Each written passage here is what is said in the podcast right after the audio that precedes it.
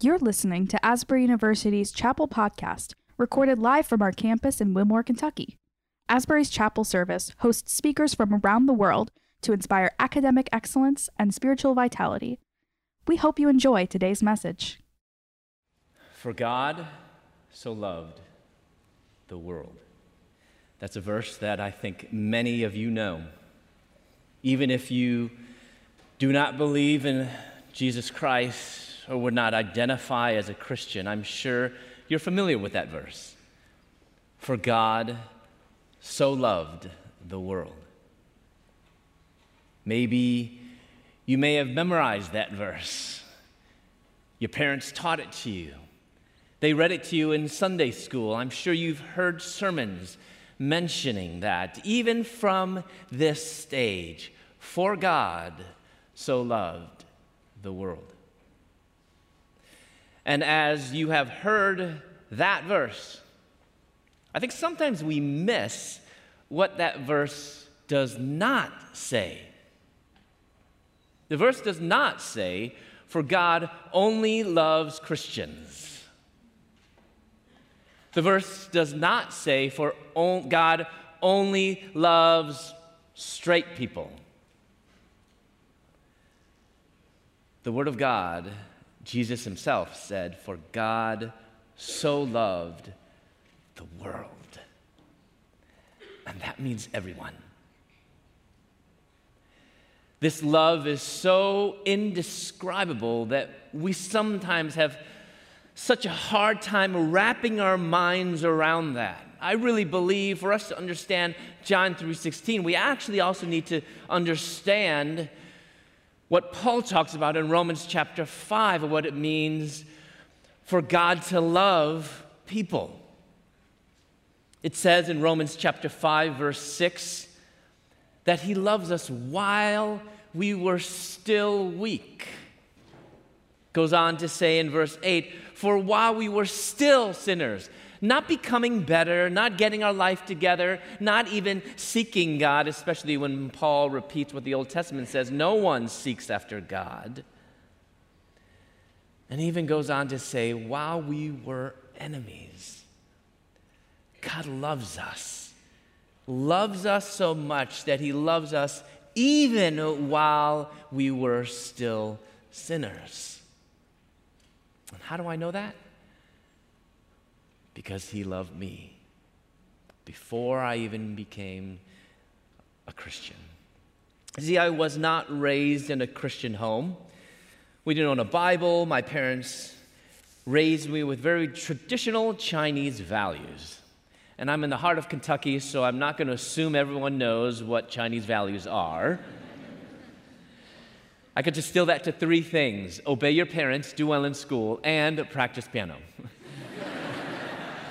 You see, I didn't fit in with the other American boys. I mean, I look different. Look at me. I'm different. I acted different, and I had different. I know, it's so cute. It was all downhill from there. Believe me. I had these different interests you know, but I had this struggle. I had this secret that I kept hidden. And I kept hidden through high school, college, even the Marine Corps reserves. It was in my early 20s, much later than today, when people maybe come to grasp and are open about their sexuality. I came out of the closet, I, as I said, in my early 20s. I actually, I'm from Chicago and I was going to school at University of Louisville. So I'm sorry I don't bleed blue. But I went to University of Louisville dental school, right there on Preston. And after my first year, it was actually during my first year of dental school that I, I came out. And after I finished that first year, I went home for a short little summer break. And I broke the news to my parents, and I told them, I am gay. This is who I am. Well, for my mom, remember, she's not a Christian. She, kind of, kind of being a typical tiger mom, thought she could control the situation, and she actually gave me an ultimatum. She said, You must either choose the family or choose that. She couldn't even say the words. Well, for me, this is not a choice. This is who I am. And I told my mom, if you can't accept me, I've got no other choice but to leave. And I did. I went, I left and I came back to Louisville. Well, devastated my mom. And, um, but through that crisis, my mother actually came to faith. My mother actually became a follower of Christ. You see, she actually um, my, me and uh, her and my dad were, their marriage was a mess. After years of living as non Christians, after, after years of unresolved issues, their marriage was a disaster. And because of everything all kind of crashing down in her mind, she committed to end her life.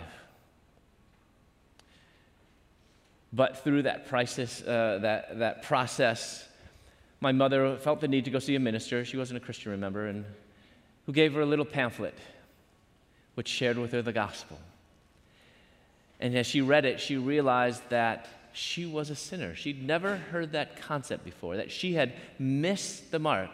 Didn't mean that she was the worst of all people, but it just meant she was not perfect. And as a perfectionist, that was actually really freeing for her. And she gave her life to Christ. And it's so interesting because my mother had really committed to end her life. And actually, in reality, she did. One of her favorite verses is Galatians 2:20. For I have been crucified with Christ, and I no longer live, but Christ lives in me. The life I live in the body, I live by faith in the Son of God who loved me and gave himself for me. So Christ living in them, my father became a Christian a little bit later, prepared my prepared my parents for the difficult years ahead as I walked further and further away from God. While in dental school at U of L, I was, I was doing what the, all the other students were doing, having fun, partying.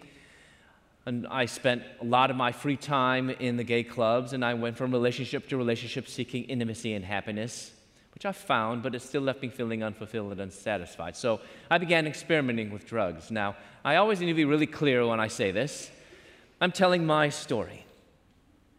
And I'm not all trying to communicate somehow that all people do drugs, or all people in Louisville do drugs, or all dental students do drugs, or even that all gay men do drugs. This is my story. And when I tell you my story, I have to be honest and tell you that story. But I also need to be honest to tell you that when you encounter the Lord Jesus Christ, He will impact every aspect of your life. So I began experimenting with drugs, but like my classmates, I was, I guess, a bit like you. I was a student, which meant I was poor. Right? I mean, students are what middle class homeless people. So I was lacking money and yet I wanted to do, you know, go out and have fun, you know, try little drugs, which meant drugs cost money. If I was going to do drugs, I needed to find a way to support my habit. And you know how I did that? I did that by selling drugs. And I sold to friends, classmates, even a professor. See, I actually thought I could live this double life of being a graduate student by day and a promiscuous drug dealer by night. But three months before I was to receive my doctorate, the administration of the school expelled me. So I moved from Louisville, and notice I'm saying it right, not Louisville, Louisville. thank, thank you. Not bad. Not bad for a Yankee. Louisville. I moved from Louisville to Atlanta. And there I kept doing what I knew how to do best at that time, which was have fun, enjoy life. This is all there is to life, so make, you know, make the best of it. I kept partying. I was going out to the clubs there, and I was not just a dealer, I actually became a supplier to other dealers in over a dozen states. In addition, it was nothing for me to have multiple anonymous sexual encounters each and every day. Because according to the world, I had it all money, fame, drugs, and sex. I had exchanged the truth of God for a lie. And I began worshiping and serving uh, the creature rather than the creator. Because in my world, I had become God. My parents had no idea that I was doing drugs or even selling drugs, but they knew my biggest need was to know Jesus Christ as my Lord and Savior. So they tried to reach out to me, love of Christ, and I wanted nothing to do with it. They came to visit me one time in Atlanta, and I told them to get out. You know what's so interesting? They were not preaching at me, they were not telling me that I was living in sin. But just the fact that God had so radically transformed their lives that they radiated Christ, that was offensive to me. And I told them to leave. I didn't even give them an opportunity to call up their friends to pick them up. You see, you hear the narrative today that Christian parents cannot, are unable to love their gay children. You have to shut off those so called ancient, archaic teachings, become agnostic and atheist, or a progressive Christian. But I had the exact opposite experience. My parents were not Christians, they could not accept me and rejected me. It wasn't until they became true followers of Christ that they knew that they could do nothing other than to love their gay son as God loved them while they were still sinners. And so I kicked them out. But before my dad left, he actually wanted to give me something. And it was his very first Bible. And it wasn't a book that he had never really opened before or only opened in Sunday services or in chapel. He actually read it every single day. And I could tell because he was dog eared. He'd written in it notes in the margins, highlighted. And I told my dad, don't even think that I actually might read it. Don't give that to me. But my dad, he's a bit persistent. And he left it on my kitchen counter anyway and walked out the door. And as soon as they left, I took my dad's Bible and I threw it in the trash can. I wanted nothing to do with God, and certainly nothing to do with the Bible.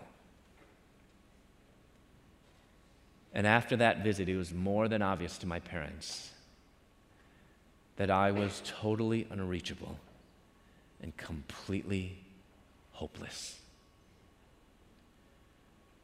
But my parents committed not to focus upon the hopelessness, but upon the promises of God. And along with over a hundred prayer warriors from their church, from their Bible study fellowship group, they began to cry out to God for me. My mother began to pray a bold prayer God, do whatever it takes, whatever it takes to bring this prodigal son to you. That's a bold prayer for a mother to make. That's a bold prayer for a Chinese mother to make. In her desperation, she fasted every Monday for seven years and once fasted 39 days on my behalf. She would spend hours, literally hours, every single morning in her prayer closet, on her knees, reading the Bible, crying out to God, interceding for me, for many, many others. She knew that it was going to take nothing short of a miracle to bring this prodigal son to the Father. And a miracle is exactly what God did. This miracle came with a bang on my door. I opened up my door, and on my front doorstep were 12 federal drug enforcement agents, Atlanta police, and two big German Shepherd dogs. I just received a large shipment of drugs, not my largest, but they confiscated all my money and my drugs, and I was charged with the equivalent of 9.1 tons of marijuana, which is legal in much of the United States today. With that amount, I was facing 10 years to life in federal prison. I had started with a bright future among society's finest in academia, and I found myself in the ditch among society's despised in the Atlanta City Detention Center. So I tried calling my friends. You know, those type of friends that say, whenever you need something, just give me a call. Those friends that actually get me more into trouble than anything else. Well, what I didn't know was that I had a praying mother at home. Watch out. And she knew that as long as I had those type of friends around, I would find no need for God and no need for my parents. And remember, my mom loved those bold prayers. Well, she had prayed specifically years ago that somehow, some way, God would cause all of those friends to desert me. And on that day, not one friend answered my collect call. So beware of your mother's prayers, they're gonna come true. so I was down to the bottom of the list home. And I did not want to make that phone call as I imagined the earful that I was going to get on the other line. But my mother's first words were Son, are you okay? No condemnation, no berating words, just words of unconditional love and grace.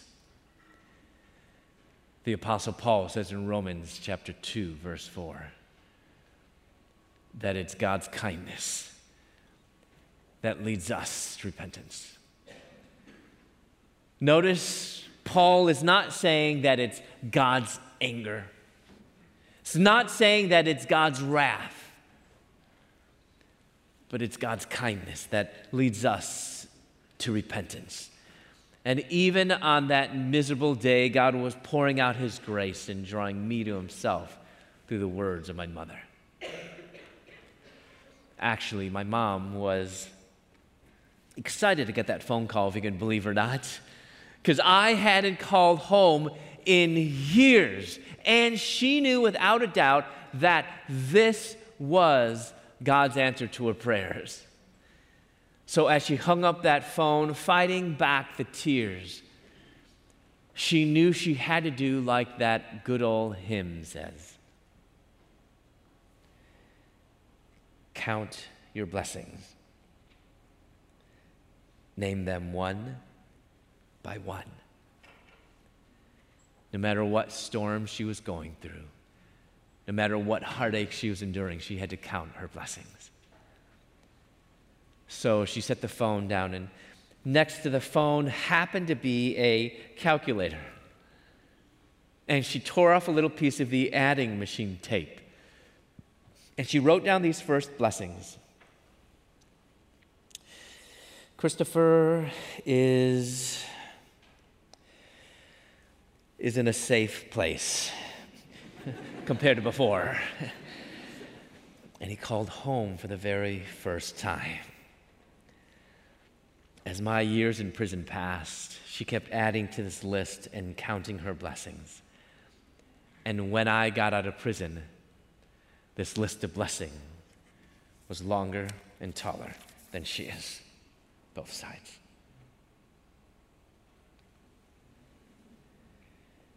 Three days later, I was walking around the cell block. And actually, I was doing all that I could to stay to myself. I mean, think about it. I did not want to mingle very much with those really, really bad people, you know, those criminals. and I passed by this garbage can. And if you've never been to jail before, you wouldn't know that they don't take the trash out every day. So it was a mound of trash. And as about how as I looked at this mound of trash, I thought to myself, this is my life. I'm from upper middle class suburb of Chicago. My father has two doctorates. I was only three months away from receiving my own doctorate. I had it made. But now I found myself among common criminals. Trash. With my head down, I was about to pass by that garbage can. Something on top of the trash caught my eye. I bent over, I picked it up. And it was a Gideon's New Testament. I took that New Testament back to my cell. I opened up that good book. For the first time, I read through the entire Gospel of Mark that night.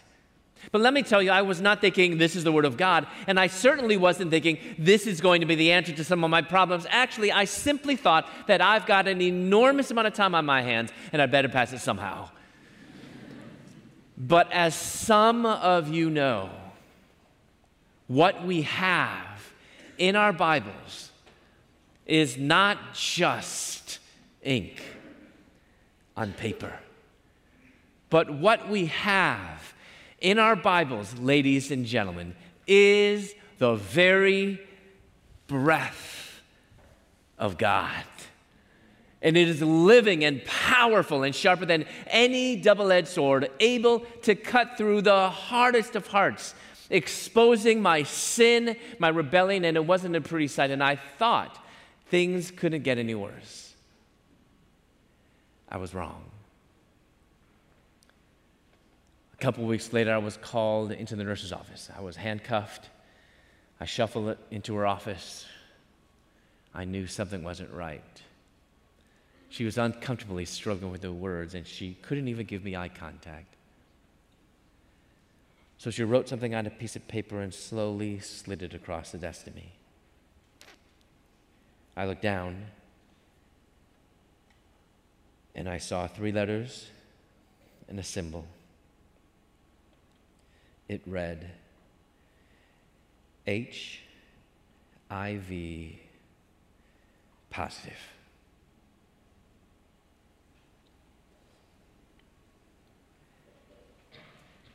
A few days after, I was laying in my bed, just contemplating the mess that I've made of my life. I lie there and I look at the cold metal bunk above me. Someone had scribbled something, and it read, If you're bored, read Jeremiah 29 11. For I know the plans that I have for you, declares the Lord. Plans to prosper you and not to harm you, plans to give you hope and a future. You see, at the most hopeless point in my life, the Lord God was using the words penned by a prophet thousands of years ago to a rebellious nation, Israel, to tell me that just as God could have a plan for Israel in exile, in rebellion, God could have a plan for me in prison, in exile, in rebellion. I had no clue where that plan was going to take me. But God gave me enough faith, enough strength to get through that one day and the next and the next. My transformation was gradual. God was convicting me of my idols. The most obvious was drugs. Within a few months, He delivered me from that. God kept bringing to mind other idols. And there was one that I felt like I just couldn't let go of, and it was my sexuality. I was reading through the Bible, and it's so clear to me that God loved me unconditionally. As I kept reading, I came across some passages, three in the Old Testament, three in the New Testament, that seemed to condemn that core part of who I was, my sexuality. So I went to a chaplain and I asked him his opinion. And to my surprise, the chaplain actually told me the Bible does not condemn homosexuality, and he even gave me a book explaining that view. So, with much curiosity, I took that book in the hopes of finding biblical justification for homosexuality. I had that book in one hand and the Bible in the other. Can I just tell you, from a purely human perspective, I had every reason in the world to accept what that book is claiming to justify the way I had been living. But God's indwelling Holy Spirit convicted me that those assertions from that book were a clear distortion of God, His Word, and His unmistakable condemnations against same sex relationships. I couldn't even finish that book, and I gave it back to the chaplain, which meant I turned to the Bible alone. And I went through every verse, every chapter, every page of Scripture looking for justification. I wanted to find any verse that would not, that would, that would actually bless a monogamous same sex relationship. I went through the whole Bible. I went cover to cover several times. I had time. I looked and I looked and I looked and I couldn't find any. So I was at a turning point, and a decision had to be made. Either abandon God and His Word, live as a gay man, pursue a monogamous same sex relationship by allowing my attractions, get this, by allowing my sexual attractions to dictate not only who I was, but also how I lived. Or abandon pursuing a monogamous same sex relationship. How? By freeing myself from my sexuality, by not allowing my desires, whether sexual or romantic, to control who I am, and live as a follower of Jesus Christ. My decision was clear and obvious. I followed Jesus. As the days and the weeks and the months of abstinence passed, I learned several important lessons. First of all, I learned that abstaining from sex is actually possible. I know that might sound weird to you because maybe all your friends are telling you it's not. Maybe the world is telling you it's not. I was not a believer, and everyone around me kept telling me it's not possible. But it actually is. Who knew? Second, I learned that abstaining from sex is not going to make me psychotic or sick, no matter what Freud and Oprah say. Third, I realized that after abstaining from sex for a little while, that actually my sexuality does not have to be, actually shouldn't be, the core of who I am. I told myself before, God loves me unconditionally, and that is true. But don't we as sinners like to add to God's truth? I added, so therefore He doesn't want me to change. Similar to your friends who might say, God loves me just the way I am, so leave me alone.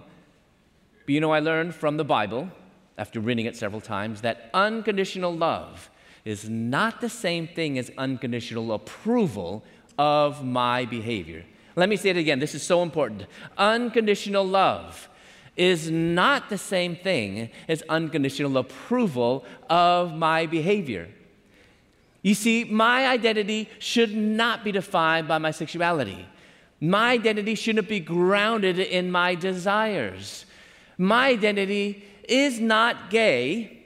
It is not ex gay. It is not even heterosexual for that matter. Because my identity as a child of the living God must be in Jesus Christ alone. God says, God says, Be holy, for I am holy. Behind me has the words, Holiness unto the Lord. Be holy, for I am holy. You know, before I became a Christian, I thought if I were to become a Christian, that I would have become what we call a heterosexual, which meant the more sexually attracted I were to lots and lots of women, the more of a Christian man I would be. but I realized that even if I had opposite sex attractions, I would still need to flee temptation. I would still need to resist sin like everyone else.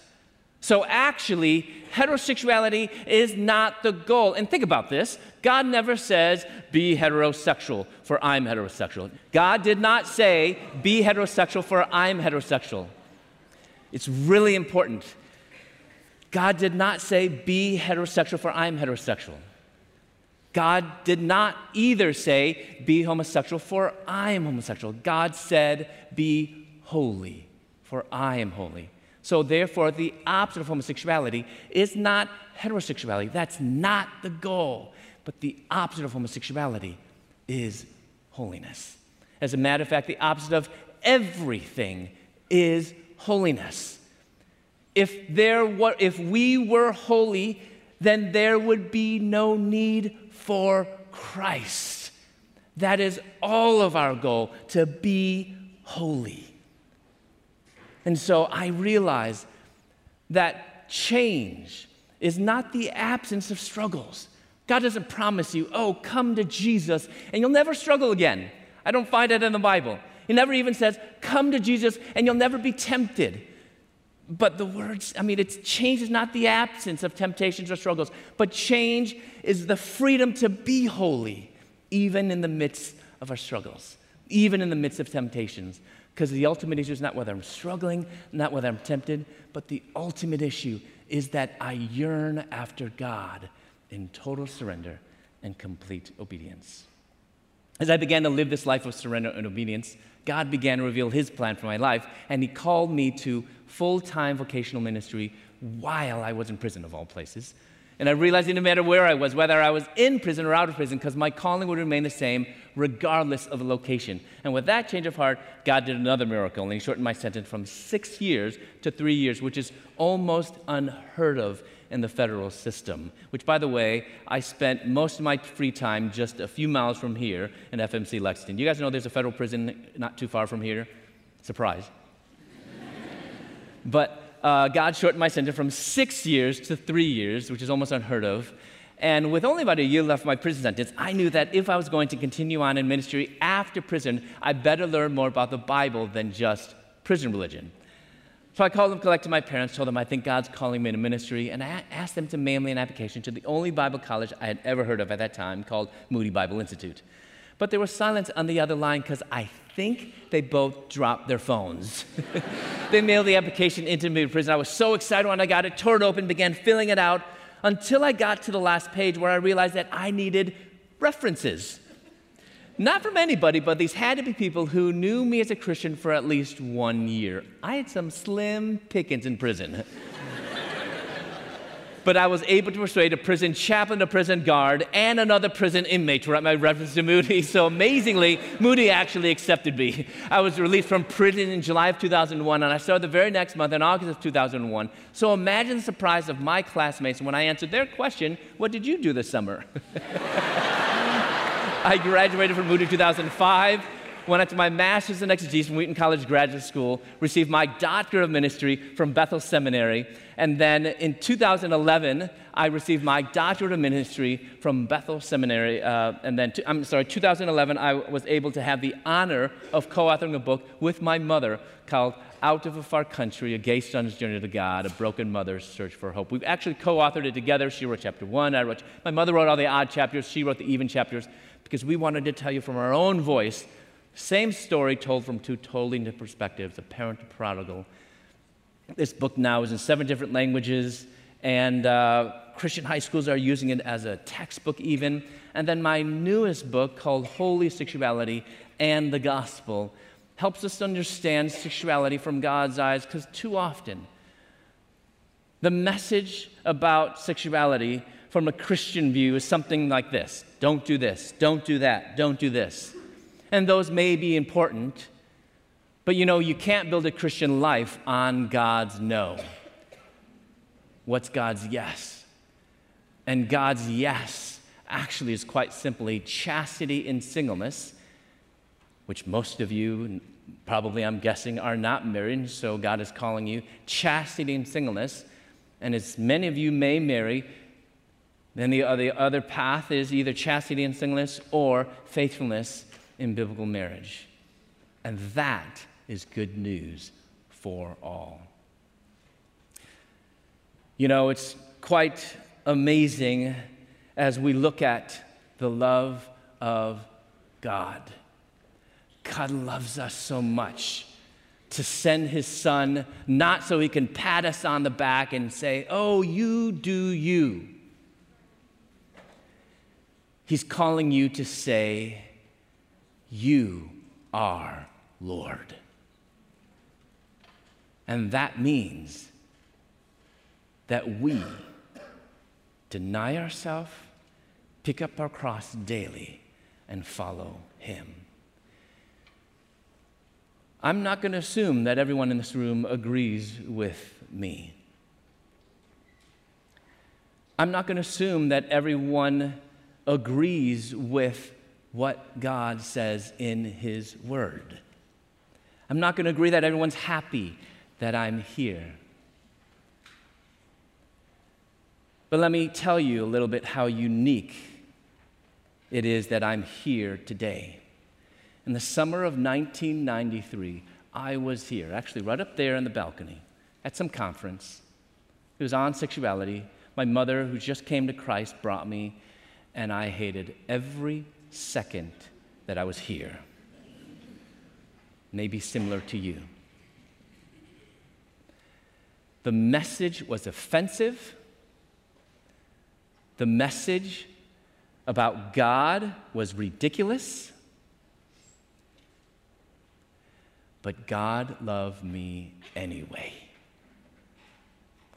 And I hope that in His loving kindness, He would re- reveal to, to you today the depth and the breadth and the height of His love that goes beyond our expectations.